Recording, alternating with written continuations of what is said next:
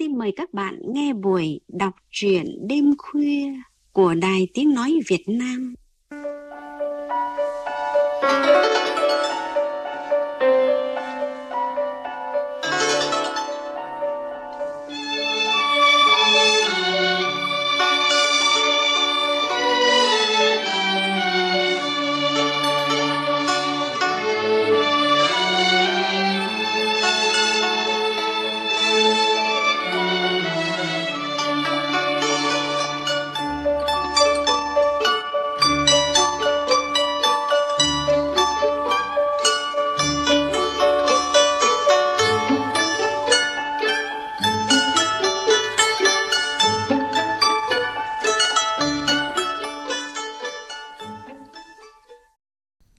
Thân mến, nhà văn O. Henry là một tên tuổi lớn của văn đàn Mỹ. Các truyện ngắn nổi tiếng được mến mộ nhất của ông có thể kể đến Chiếc lá cuối cùng, Món quà của các đạo sĩ, Sau 20 năm, Hoàng tử đồng xanh, Cánh cửa màu lục. Chất liệu của gần 400 truyện ngắn trong đời văn của O. Henry thu nhặt từ trải nghiệm chính cuộc đời đầy thăng trầm của tác giả. Ông từng có quãng đời làm nhân viên ngân hàng rồi bị nhà nước điều tra vì tình nghi biển thủ công quỹ. O’Henry Henry sau đó bị truy tố hình sự vì tuy gia đình đã bồi thường khoản tiền thất thoát, nhưng nhà văn vì nghe lời bạn hữu mà bỏ trốn khỏi đất nước. Bị kết án 5 năm, nhưng nhờ tư cách và cải tạo tốt, ông được trả tự do trước thời hạn. Trong truyện ngắn Tên trộm hoàn lương của nhà văn O’Henry mà chương trình đọc truyện đêm khuya gửi tới các bạn ngay sau đây. Chúng ta có thể cảm nhận được sự thấm thía thực tế từ dấu ấn cuộc đời của nhà văn.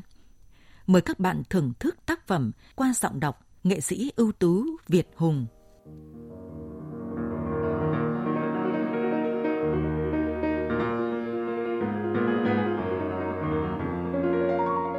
Viên cai ngục đến giường dày trong nhà giam nơi Jimin Valentine đang cần mẫn khâu mũi giày để đưa anh ta lên phòng giám đốc.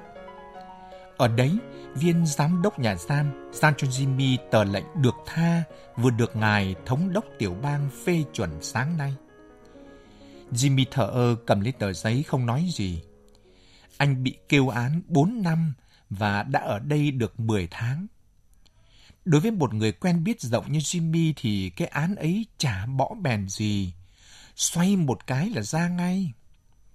Ông giám đốc nhà giam nói, Thế nào, anh Valentine, sáng mai anh được ra rồi đấy.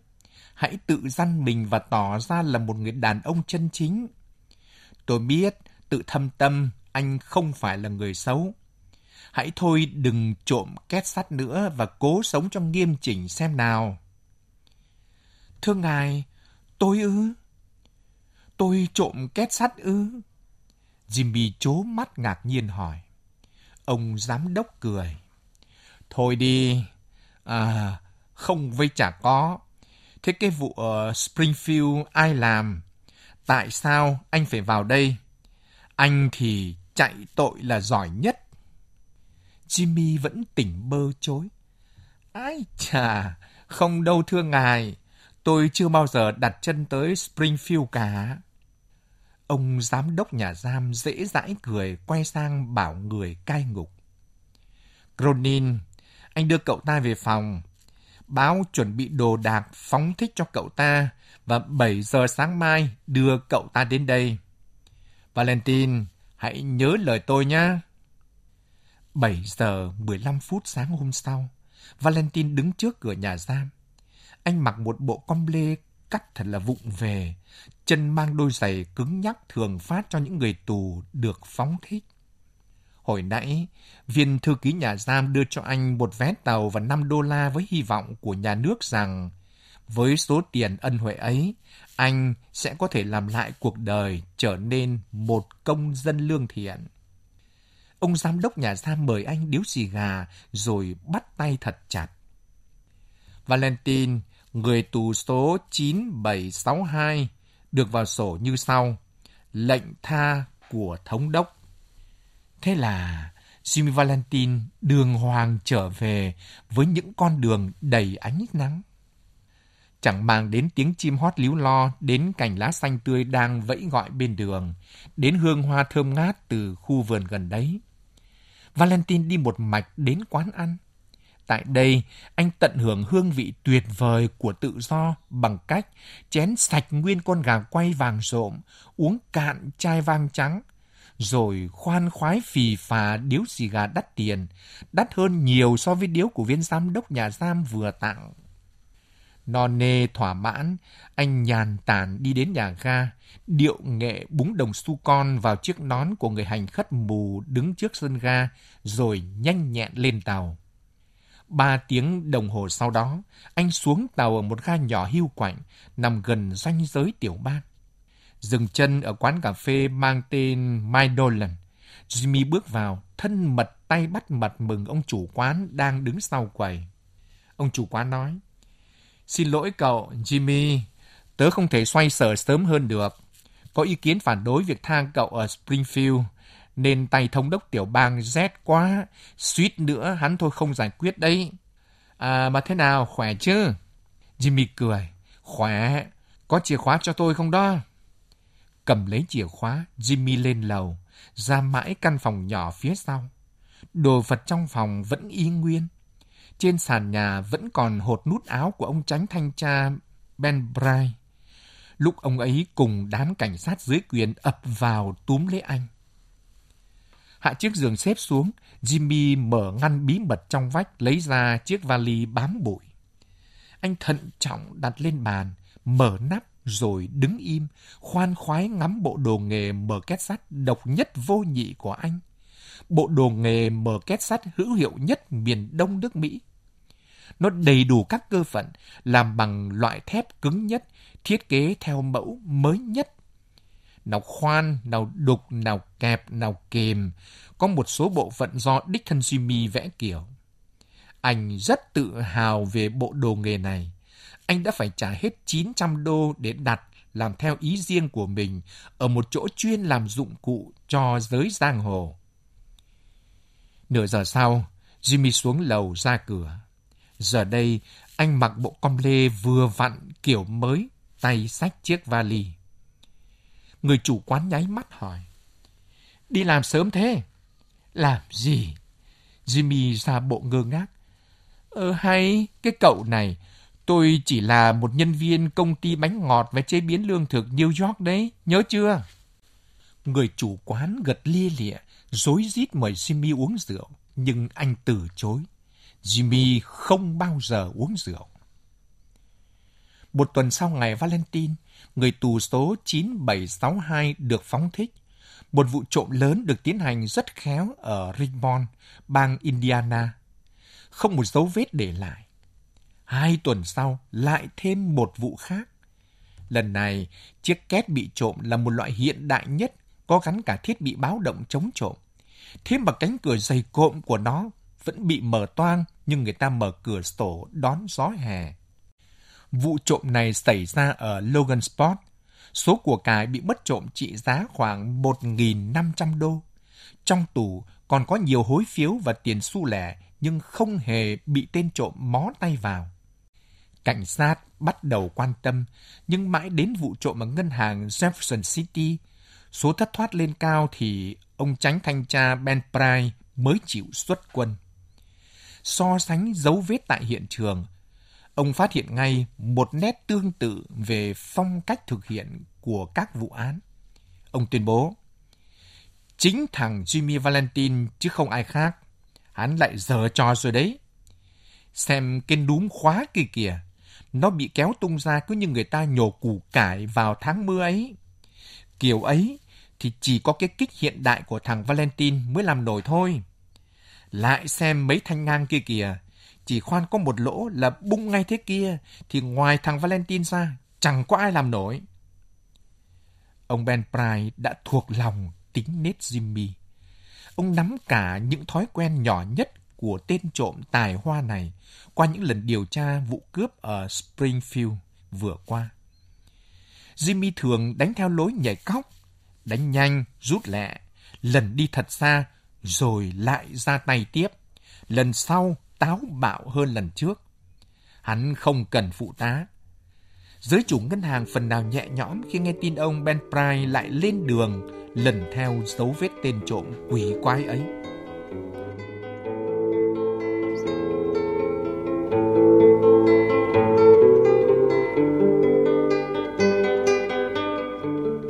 Một chiều nọ, Jimmy Valentine tay sách vali xuống xe tại một thị trấn nhỏ tên là Enmo. Đấy là một thị trấn hẻo lánh cách đường xe lửa xuyên Mỹ trên 5 dặm, thuộc bang Arkansas. Trông anh ta như một sinh viên năm cuối bậc đại học thích thể thao đang trên đường về quê thăm nhà. Bước chậm rãi trên lề đường lót ván, anh dừng chân ở khách sạn. Bỗng một thiếu nữ băng qua đường, đi ngang trước mặt anh rồi rẽ vào căn nhà có treo tấm biển Ngân hàng Enmo. Tình cờ, cô liếc mắt nhìn anh. Thế là tâm hồn anh như choáng ngợp bởi ánh mắt diệu kỳ ấy. Đầu óc bay bổng tận đâu đâu. Anh như đã biến thành một người nào khác. Cô thiếu nữ thẹn thùng cúi gằm mặt, hai má ửng hồng. Chả lẽ ở Enmo này ăn vận như thế, đẹp trai như thế, hiếm lắm. Jimmy vội túm ngay lấy một cậu bé con đang ngồi chơi trên bậc thềm gần đó. Giả vờ đang có ý muốn mua cổ phiếu của ngân hàng ở đây, nên phải hỏi để nắm tình hình. Cứ mỗi câu hỏi, anh ta lại rúi vào tay cậu bé đồng 10 xu. Một lúc sau, cô gái đi ra, lần này không thèm để mắt đến chàng trai tay sách vali vẫn còn đứng đấy. Jimmy nháy mắt hỏi cậu bé. Hình như là cô Polly Simpson đấy có phải không? Không đâu, chính là cô Annabelle Adam đó chứ. Bố cô ấy là chủ ngân hàng này. Jimmy đến khách sạn gần đấy, đăng ký mướn phòng với tên là Ralph Spence. Anh nhận nha ở quầy tiếp tân, gợi chuyện với anh nhân viên khách sạn, nói cho anh ta hay rằng mình muốn ở lại thị trấn Enmo này để làm ăn bằng việc kinh doanh giày, liệu có sống nổi không? Người nhân viên tiếp tân nhìn vẻ bề ngoài bảnh bao của Jimmy ra dáng kính nể. Anh ta nhiệt tình cho biết. Vâng, mở hàng giày ở đây sống lắm. Hiện ở đây chưa có nơi nào kinh doanh giày cả. Trước nay, mặt hàng này chỉ được bày bán ở cửa hàng tạp hóa và vật tư ở đằng kia. Việc kinh doanh buôn bán tại đây đang có chiều hướng phát triển khá. Hy vọng rằng sau khi cân nhắc thiệt hơn, ông sẽ quyết định lập nghiệp ở đây. Dân cư nơi đây hiền và hiếu khách lắm. Jimmy cười. Vâng, cảm ơn nhiều. Tôi sẽ ở lại vài ngày xem sao. Ờ, không cần gọi bồi làm gì. Tôi tự tôi sách lấy được rồi. Thế là Ralph Spence, con phượng hoàng thoát xác cất cánh lên cao từ đống cho tàn của người tù Valentine. Đống cho tàn phát xuất từ ngọn lửa tình nồng cháy qua lần đầu gặp gỡ. Jimmy quyết định lập nghiệp ở thị trấn nhỏ tên là Enmo. Hiệu giày của anh hoạt động tốt, có lãi. Về mặt quan hệ xã hội, Jimmy cũng thành công không kém. Anh quen biết nhiều và hơn cả, sở nguyện của anh cũng đã thành. Annabel Adam nay là bạn anh và tình cảm của anh dành cho nàng ngày càng say đắm. Đến cuối năm ấy, có thể tóm tắt hoàn cảnh sống của chủ hiệu giày Raspens như sau. Anh được hầu hết cư dân trong thị trấn tin yêu. Cửa hàng giày của anh ngày càng thịnh vượng. Trên tất cả, anh vừa đính hôn với cô Annabel Adam và đám cưới sẽ cử hành trong hai tuần nữa. Ông Adam, chủ ngân hàng Enbo, bố vợ tương lai của anh, rất hài lòng với chàng rể quý. Phần Annabelle, cô yêu anh bao nhiêu thì quý trọng anh chừng ấy. Lúc này Ralph Spence gần như là thành viên chính thức của gia đình Adam. Ngày nào anh cũng đến chơi nhà bố vợ và nhà cô chị của Annabelle. Một hôm, Jimmy ngồi viết thư cho một người bạn ở Saint Louis. Billy thân mến, Tớ muốn tối thứ tư tới đây, lúc 9 giờ, cậu đến quán Sullivan ở Litrock gặp tớ. Nhờ cậu giúp cho một việc. Ngoài ra, tớ muốn tặng cậu bộ đồ nghề của tớ. Tớ biết Cậu khoái muốn chết khi có được một bộ như thế. Làm bộ khác phải mất hơn nghìn đô la là cái chắc. Billy ạ, tớ đã bỏ nghề rồi, được hơn năm nay. Hiện tớ đang có một cửa hàng, một cuộc sống lương thiện, và hai tuần nữa tớ sẽ làm đám cưới với một cô gái tuyệt diệu nhất trên đời này. Cậu biết không, tớ đã nhận thức rằng chỉ lương thiện mới sống đời được, và tớ đã nhất quyết từ nay sẽ không tơ hào của ai một đồng xu nhỏ. Cưới vợ xong, tớ sẽ bán tất rồi dọn về miền Tây sinh sống. Chỉ ở đấy mới hy vọng tớ sẽ không bị quấy dày vì những tai tiếng cũ của mình. Tớ nói thật đấy, vợ tớ đúng là một nàng tiên. Nàng tin ở tớ hết lòng, và chính vì thế tớ sẽ cố hết sức không làm một điều gì để phụ lòng tin ấy. Nhớ đến quán Sullivan nhé. Tớ cần cậu lắm, và tớ sẽ đem bộ đồ nghề đến cho cậu. Bạn cậu, Jimmy. Vào tối thứ hai ấy, lúc Jimmy đang ngồi viết những dòng cuối cùng gửi cho bạn, thì Ben Pry ngồi lắt lẻo trên chiếc xe ngựa thồ chạy đến Enbo. Đến nơi, ông lặng thinh, kín đáo dạo quanh một phòng để nắm tình hình qua chiếc gương trong cửa hàng tạp hóa nằm đối diện với tiệm giày của Ralph Spence. Ông chăm chú quan sát thật kỹ dung mạo và dáng điệu của ông chủ trẻ. Ben Pry thích thú cười. Thế đấy, Jimmy, chú mày lại sắp đi cưới con gái chủ ngân hàng kia đó. Sáng hôm sau, Jimmy đến dùng điểm tâm bên nhà vợ. Hôm nay, anh định đi Litrock để sắm sửa mấy món đồ chuẩn bị cho đám cưới và mua một món quà thật đáng giá cho Annabelle. Kể từ lúc định cư ở Enmo đến nay, đây là lần đầu tiên anh rời thị trấn đi xa. Có lẽ không hề gì, vì tính từ vụ làm ăn cuối cùng đến nay đã ngót một năm rồi. Điểm tâm xong, cả nhà Annabel đều kéo nhau đi tiễn chân Spence. Ông Adam, Annabel, cả cô chị của Annabel cùng hai cô gái nhỏ mới lên năm và lên chín. Họ đến khách sạn nơi Jimmy ở để anh ấy lấy hành lý. Chiếc vali dạo ấy. Rồi tất cả kéo nhau đến ngân hàng. Ở đấy, xe ngựa đang chở Jimmy cùng với người xã ích tên là Don Gibson để đưa anh ra ga. Ông đã đang mời chàng rể quý vào ngân hàng chơi chốc lát. Ông muốn khoe mọi người chiếc tủ sắt hiện đại ông vừa cho lắp đặt xong dưới tầng hầm. Đám nhân viên ngân hàng cúi chào anh răm rắp. Đây là một két sắt khá lớn được gắn chìm vào vách. Cửa tủ rất chắc chắn. Mỗi lần quay tay nắm là ba thanh thép lớn đâm sâu gắn chặt vào vách tủ. Trên cửa còn có cả núm khóa hẹn giờ tự động. Ông Adam phỏng mũi giải thích những tính năng hiện đại của chiếc két sắt cho chàng rể quý. Nhưng anh ta tỏ ra không quan tâm lắm. Hai bé gái, cháu May và Akata, con gái của người chị Annabelle, tỏ vẻ thích thú lắm.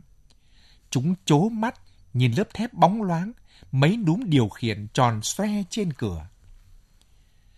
Trong khi mọi người đang lắng nghe ông Adam giải thích về cách đóng mở cửa, Ben Pry từ từ bước vào. Ông ta tì tay lên mặt quầy, bình thản nhìn quanh. Cô nhân viên đến hỏi, ông đáp đang chờ người quen. Bỗng có tiếng phụ nữ la thất thanh. Không khí hoảng hốt bao trùm lấy khu hầm để tù sắt. Nhân lúc người lớn đang ham chuyện, cô bé Mai 9 tuổi đùa nghịch đẩy Agatha vào tủ rồi đóng sập cửa lại. Cô bé còn bắt trước ông ngoại, kéo tay khóa rồi vặn mấy núm điều khiển trên cửa. Ông Adam vội nhào đến chụp lấy tay nắm lay mạnh, nhưng muộn rồi. Ông hốt hoảng kêu lên. Chết rồi! Không tài nào mở được. Lại chưa kịp chỉnh số hẹn giờ mới chết chứ. Người mẹ thất đảm hét lớn. Ông Adam run rẩy chấn an con gái. Giữ, giữ bình tĩnh đi nào. Agatha cháu ơi! Ông cố gọi thật lớn. Cháu nghe ông nói không? Trong bầu không khí im lặng đến nghẹt thở, mọi người nghe rõ tiếng khóc la của cô bé đang bị nhốt trong hầm tối. Người mẹ khóc nức nở cuống quýt lên. Ôi, phải làm gì kia chứ? Hãy phá cửa ra ngay. Ông Adam thất vọng lắc đầu. Con ơi, phải đến mãi lít mới có người mở được loại cửa này. Raspen, ta phải làm sao đây? Con bé đến chết mất. Trong ấy ngộp lắm và đầy bóng tối nữa. Con bé đến chết vì khiếp sợ thôi. Người mẹ lúc này như phát cuồng lên. Chị đập mạnh đôi tay yếu ớt vào cánh cửa thép nặng nề dày cộm, như muốn phá tung nó ra để cứu con mình. Có người hoảng quá, định lấy cốt mìn phá cửa. Nhưng làm như vậy thì còn gì cháu bé bên trong? Annabelle ngước mắt nhìn Jimmy, ánh mắt khẩn khoản đầy hy vọng. Hy vọng vì đối với nàng, người yêu của nàng có thể làm được tất cả, ngay cả những điều kỳ diệu nhất. Anh Raph, hãy giúp chị ấy đi anh. Jimmy nhìn sâu vào mắt nàng, miệng nở một nụ cười khó hiểu. Đối với anh, yêu cầu của nàng chính là mệnh lệnh của trái tim anh. Anh nói, Annabelle, em hãy cho anh đóa hồng trên áo em. Cô bỡ ngỡ không tin vào tay mình, nhưng vẫn đưa tay gỡ lấy cánh hồng trên áo trao cho người yêu. Jimmy cẩn thận cài cánh hồng vào túi, rồi bắt đầu sắn tay áo. Chính qua hành động sắn áo ấy, nhân vật Raspen đã chết và tên trộm tài danh Jimmy Valentine đã trỗi dậy từ đống cho tàn quá khứ. Anh nói ngắn gọn. Mọi người tránh ra hết đi. Anh mở toang chiếc vali mang theo. Và từ lúc ấy, đối với anh, chung quanh như không có ai. Bằng những hành động rất chính xác, nhanh gọn, anh lấy đồ nghề ra, sắp xếp theo thứ tự sử dụng, vừa làm vừa huýt sáo nho nhỏ. Đấy là một thói quen cố hữu của anh lúc đang hành sự. Mọi người sửng sốt nhìn anh. Chỉ một lúc sau, mũi khoan nhỏ của Jimmy ăn thật ngọt vào cánh cửa thép. Mười phút sau, cánh cửa mở toang. Anh đã phá cả kỷ lục chính anh lập nên qua các lần mở trước. Cô bé Agatha té xỉu trong vòng tay mẹ. Không việc gì. Jimmy Valentine cầm lấy áo khoác vắt trên ghế đi nhanh ra cửa. Anh nghe có tiếng kêu. Anh Ralph! Thật thân thương nhưng xa vắng làm sao. Anh vội bước đi. Bỗng có người chắn lối anh đi. Jimmy cười, vẫn nụ cười khó hiểu ấy. À, xin chào ông Ben. Ông đã đến đấy ư à? Thôi, ta đi nào. Đến mãi bây giờ, tôi mới thấy được rằng cuộc sống thật phù du vô ích. Nhưng ông Ben Pry cứ đứng yên, ông ta nói. Ông Rapspan, ông nhầm rồi đấy. Tôi không hề quen ông. Hình như xe đang chờ ông ở ngoài ấy. Nói xong, ông quay lưng đi thẳng.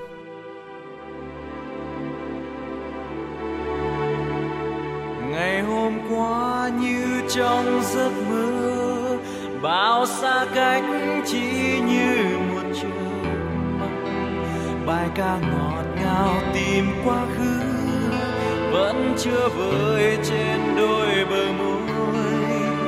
Và cơn mưa nơi đâu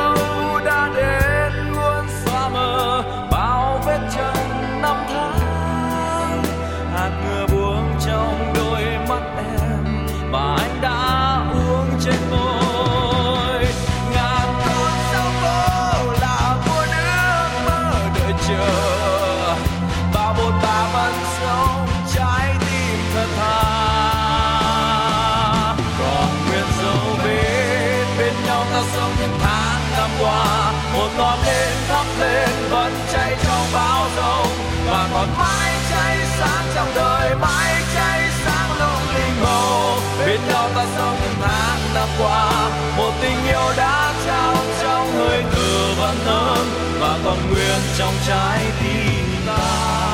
Ngày hôm qua, bài ca đó theo cơn gió qua, rồi tìm đến trong đêm làm cơn mơ.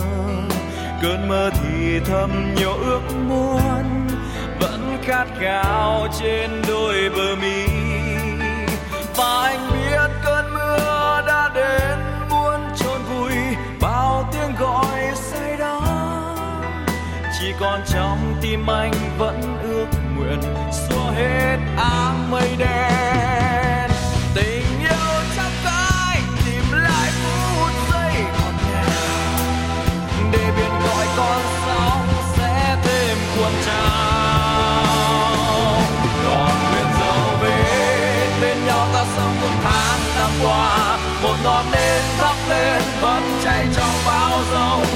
Còn mãi cháy sáng trong đời mãi cháy sáng lúc nhìn bầu bên nhau ta sống những tháng năm qua, một tình yêu đã trao trong hơi thở vẫn ấm, và còn nguyên trong trái tim ta.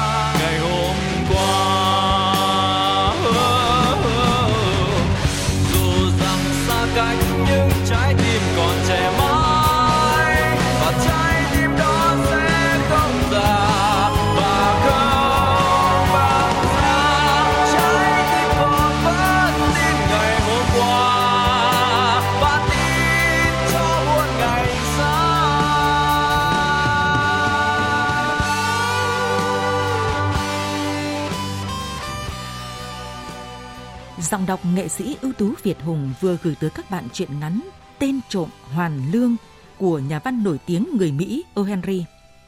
Ông vốn sở trường lối viết dí dỏm, dễ hiểu, giàu tình cảm và luôn có những cái kết bất ngờ một cách khéo léo. Chuyện ngắn Tên trộm Hoàn Lương hội tụ đầy đủ những đặc điểm bút pháp của một cây bút văn xuôi tài hoa mẫu mực. Không có những đoạn miêu tả đầy sức gợi như chuyện ngắn Chiếc lá cuối cùng. Tên trộm Hoàn Lương dày đặc chi tiết qua những lời kể mang tính hiện thực khách quan. Nhân vật chính của chuyện là một tên trộm kết sắt với bàn tay vàng và bộ đồ nghề có 102. Gã chưa bao giờ thất bại trong các phi vụ lớn và luôn có những mánh lới để qua mắt cảnh sát. Jimmy nuôi mộng rửa tay gác kiếm, làm ăn chân chính khi mắc lưới tình. Nhưng cuộc đời éo le ở chỗ, chính vào lúc đỉnh điểm khát khao sắp trở thành hiện thực, Jimmy lại phải dở ngón nghề cũ để cứu nguy cho cháu bé con chị gái của vợ sắp cưới. Đứng trước tình thế nguy khốn, cùng với bàn tay tài hoa thì lương tri con người trong tên trộm được kích hoạt. Gã đã hành động kịp thời mà không màng tới việc tất cả đã tố cáo quá khứ cố che giấu bấy lâu nay. Và như cởi được gánh nặng đè nén tâm can, Jimmy sẵn sàng cúi đầu nhận tội, đối mặt với hình phạt thích đáng cho các phi vụ trộm kết sắt ngân hàng trước đó. Nhưng bất ngờ thay và cũng vỡ òa trong một cử chỉ đẹp đến ngỡ ngàng mà nhà văn O. Henry đã trao cho nhân vật người tránh thanh tra trực tiếp nhận nhiệm vụ bắt giữ tên trộm khi đã có đầy đủ chứng cứ trong tay. Một chuyện ngắn mà cái kết đã chạm và thỏa được ý nguyện của độc giả.